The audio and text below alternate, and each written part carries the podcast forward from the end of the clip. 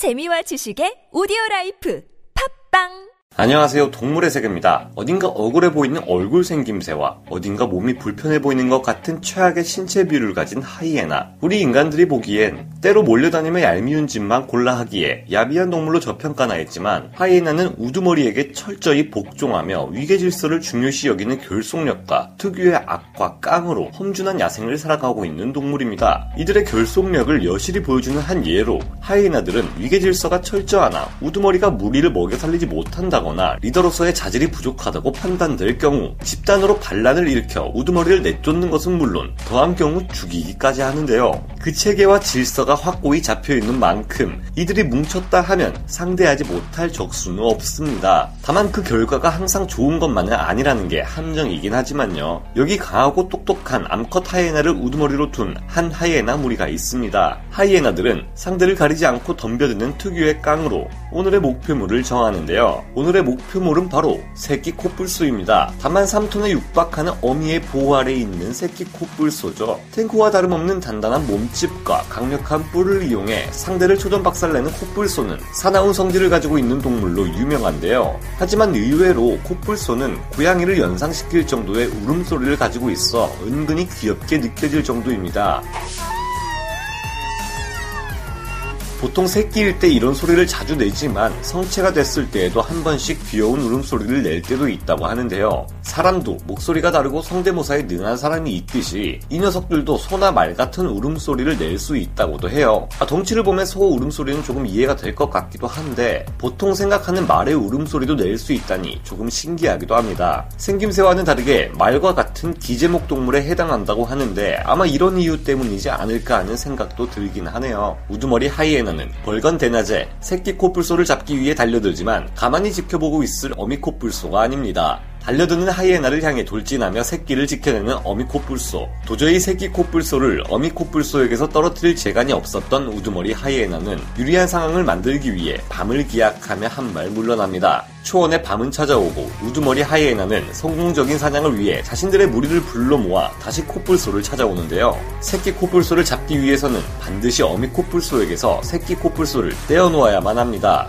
그렇기에 우두머리 하이에나는 다소 위험하지만 확실한 방법을 선택하는데요. 바로 한 마리가 어미 코뿔소를 유인해 돌진하게 만들어 새끼 코뿔소와 어미 코뿔소를 분리시키는 것입니다. 야심한 밤 예상치도 못한 하이에나 무리의 등장에 새끼 코뿔소는 어안이 벙벙합니다. 하지만 코뿔소의 피는 어디 가지 않는데요. 새끼 코뿔소는 자신과 자신의 어미를 위협하는 성체 수컷 코뿔소에게도 달려들 정도로 하이에나 못지않은 깡을 가지고 있습니다. 수컷 코뿔소도 상대하기 위해 달려드는 마당에 하이에나 무리쯤은 새끼 코뿔소에겐 쉬운 상대로 여겨졌을지도 모르는데요. 역시나 새끼 코뿔소는 아직 뿔이 자라지도 않은 콧잔등을 치켜들며 하이에나에게 돌격하기 시작합니다. 코뿔소의 뿔은 웬만한 동물들에게 치명상을 입힐 수 있으며 심지어 죽음에 이르게 할 수 있는 강력한 자연의 무기 중 하나지만 새끼 코뿔소의 뿔은 아직 뿔이라고 할 수 없는 지경이죠. 주어진 기회를 놓치지 않는 하이에나 저돌적으로 덤벼드는 새끼 코뿔소를 약올리듯 치고 빠지기를 반복하며 새끼 코뿔소를 어미 코뿔소에게서 떨어뜨리기 위해 노력을 기하는데요. 하지만 이것은 전략 중 하나였습니다. 새끼 코뿔소를 공격하는 하이에나를 향해 어미 코뿔소가 돌진하자 어미에게서 떨어진 새끼 코뿔소를 하이에나 무리들이 일제히 공격하기 시작합니다. 새끼 코뿔소의 머리를 정확히 문 하이에나는 더 멀리 어미에게서 떨어뜨리기 위해 질질 끌고 가는데요. 하이에나는 어마무시한 턱힘을 가지고 있습니다. 아프리카의 육식 포유류 중 가장 높은 치악력을 가지고 있는 것으로 알려진 하이에나는 타조 알이나 코끼리 뼈도 씹어 먹을 수 있는데요. 어린 하이에나라 하더라도 치악력은 무려 237kg에 달하며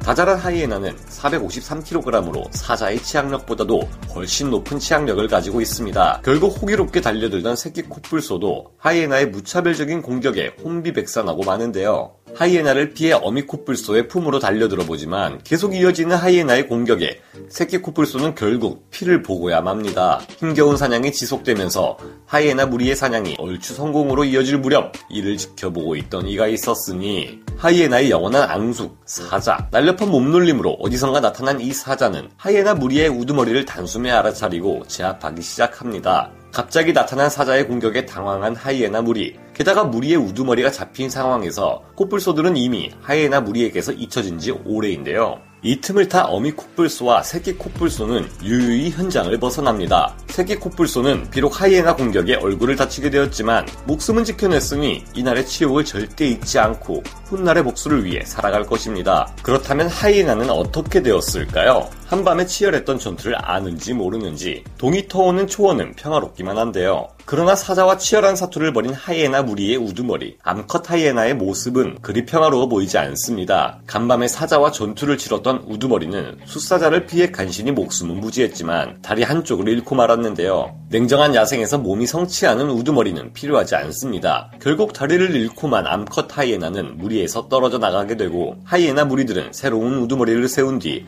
다시 하루를 살아나갈 것입니다. 비록 코뿔소는 사냥하지 못했지만 하이에나의 그 깡만큼은 높이 살만한데요. 여기 또 다른 하이에나 무리들은 심지어 아프리카의 찐 실세라고 할 수 있는 코끼리에게마저 도전장을 내밀었습니다. 코끼리는 현재 지상에서 가장 큰 육상 동물로 어마무시한 덩치와 무게를 자랑하는데요. 기린이나 하마보다도 훨씬 무거운 몸무게로 코뿔소의 뿔 못지않는 상아와 함께 그 덩치만으로도 충분히 상대에게 위협적인 공격을 가할 수 있는 동물입니다. 하이에나와 비교하자면 몇십 배의 덩치 차이를 보이는 이 코끼리에게 도전장을 내미는 것이 믿기지 않았는데요. 아직 성체만큼 자라지는 못했지만 몸무게가 꽤 나가 보이는 아성체 코끼리가 유유히 길을 걸어가고 있습니다. 이 아성체 코끼리는 무리에서 이탈한 것인지 주변에 그를 도와줄 성체 코끼리는 보이지 않았는데요. 역시 기회를 놓칠 리 없는 하이에나 무리는 코끼리의 뒤를 바짝 쫓아 물고 늘어지기 시작합니다. 하이에나들은 코끼리를 쓰러뜨리기 위해 약점을 찾아 집요하게 물고 늘어지는데요. 코끼리의 정강이 뼈마저 씹을 수 있는 치약력을 가지고 있기에 하이에나들은 코끼리의 엉덩이와 생식기를 집중 공략하기 시작합니다.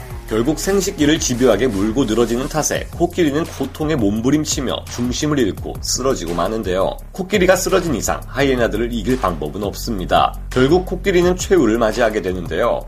주변에 성체 코끼리가 있었다 한들 상황이 바뀌지는 않았을 겁니다. 또 다른 사건으로 짐바브웨 북부에 위치한 마나풀스 국립공원에서는 어미 코끼리가 보고 있는 눈앞에 새끼 코끼리 사냥이 벌어졌는데요. 진흙구덩이에 발이 묶여버린 새끼 코끼리가 빠져나오기 위해 발버둥을 치고 있는 와중에 나타난 하이에나들은 새끼 코끼리를 향해 달려들기 시작합니다. 진흙을 흩뿌리며 새끼 코끼리는 하이에나들을 쫓아내보지만 소용이 없었는데요. 결국 하이에나들은 진흙에서 빠져 움직일 수 없는 코끼리의 다리를 뜯어내며 사냥에 성공하게 되었고 어미 코끼리는 이를 바라보고만 있을 수밖에 없었습니다. 이런 특수한 상황이 아니더라도 하이에나 무리의 적극적인 사냥은 꽤 많이 발견됩니다. 무리를 지으면 두려울 것이 없다라는 말이 딱 이 하이에나들에게 어울리는 말 같은데요. 자신보다 강한 존재임을 알고 있지만 달려드는 하이에나들의 깡에 대해서 왠지 개인적으로 연구해보고 싶은 생각이 드네요. 최근 하이에나에 관한 주제를 자주 접하다 보니 이제는 어느 정도 이해는 될 것 같기도 한데요. 피도 눈물도 없는 아프리카 초원에서 살아남기 위한 피나는 노력을 알게 되다 보니 악역으로만 생각했던 하이에나들이